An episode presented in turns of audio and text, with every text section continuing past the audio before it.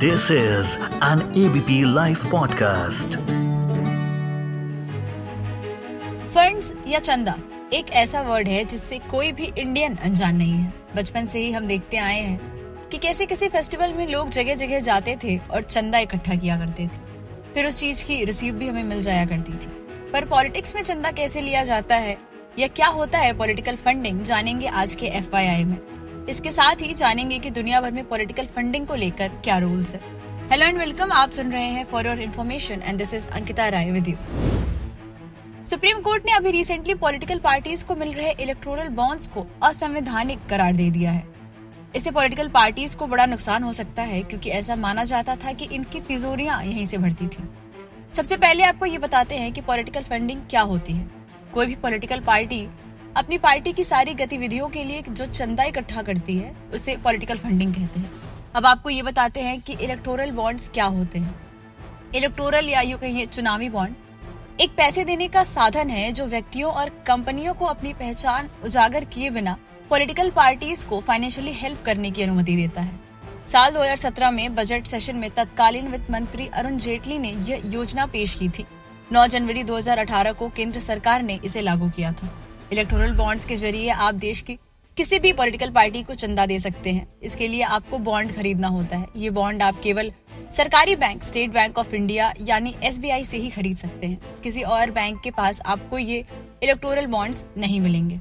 चलिए अब ये बता देते हैं कि कैसे खरीदे जाते थे इलेक्टोरल बॉन्ड्स। मान लीजिए आप किसी पॉलिटिकल पार्टी को दस हज़ार रूपए का चंदा देना चाहते हैं। इसके लिए आप SBI के किसी भी ब्रांच पर जाकर बताएँगे कि फला पार्टी को दस हज़ार रूपए डोनेट करना चाहते हैं। इसके बाद आपको बैंक में दस हज़ार रूपए जमा करने होंगे और इसके बदले आपको दस हज़ार रूपए का एक बॉन्ड मिल जाएगा। यही बॉन्ड पॉलिटिकल पार्टी को मिलेगा। अब पार्टी के पास इस बॉन्ड को रिडीम करने के लिए केवल पंद्रह दिन का समय होगा। सुप्रीम कोर्ट का इलेक्टोरल बॉन्ड्स पे जो फैसला आया है, उसमें उन्होंने क्या कहा है, ये आपको बताते हैं। सुप्रीम कोर्ट ने अपने फैसले में कहा कि चुनावी बॉन्ड योजना अनुच्छेद 19 ए ए यानी फ्रीडम ऑफ़ एक्सप्रेशन का उल्लंघन है और असंवैधानिक है। इसे जारी करने वाली बैंक तुरंत चुनावी बॉन्ड जारी करना अब बंद कर दे।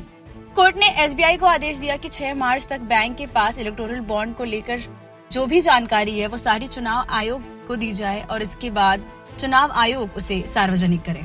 अब ये भी जान लेते हैं कि इलेक्टोरल बॉन्ड्स स्कीम से पहले पॉलिटिकल फंडिंग कैसे होती थी।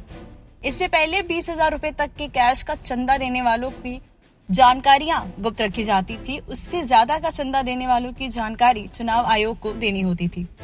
बाद में तत्कालीन वित्त मंत्री अरुण जेटली ने बीस हज़ार रूपए ऐसी घटाकर दो हज़ार रूपए ये रकम कर दिया था। यानी दो हज़ार तक का कैश में चंदा देने वाले की जानकारी गुप्त और उससे ऊपर चंदा देने वालों की जानकारी चुनाव आयोग के पास होती थी। लेकिन अब जो इलेक्टोरल बॉन्ड आए हैं, उसमें हर किसी की जानकारी गुप्त है और चुनाव आयोग को भी ये जानकारी नहीं दी जाती थी। दुनिया भर में क्या नियम है पॉलिटिकल फंडिंग्स को लेकर? ये जान लेते हैं। सबसे पहले बात करते हैं यूएसए की। यूएसए के पॉलिटिकल फंडिंग सिस्टम के बारे में बात करें तो पहले यहाँ पर पार्टीज़ ही कैंपिंग फंडिंग का मेन सोर्स हुआ करती थी। पर अब बदलते वक्त के साथ साथ उम्मीदवार ही अपनी तरफ़ से खुद बड़ी रकम का इंतज़ाम करने लगे हैं। अब प्रेजेंट टाइम में वहाँ डोनेशन कैश चेक और क्रेडिट के फॉर्म में दिया जा सकता है।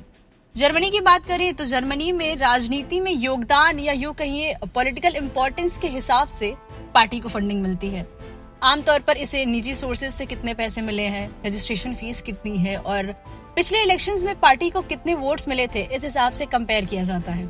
यहाँ अधिकतम डोनेशन अमाउंट दस हज़ार यूरोज का है और उसके बाद कोई भी डोनेशन करता है तो उसकी आइडेंटिटी पब्लिक करवा दी जाती है।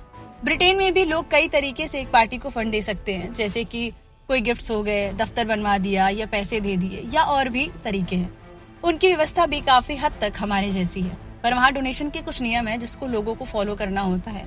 जैसे कि एक साल में एक इंसान या एक कंपनी सात हज़ार पाउंड से ज़्यादा डोनेट नहीं कर सकती है। उससे ज़्यादा डोनेशन देने पर आइडेंटिटी पब्लिक करना वहाँ कंपलसरी है। आज के लिए एफआईआई में इतना ही। मैं अंकिता राय हूँ आपके साथ। Thank you and good night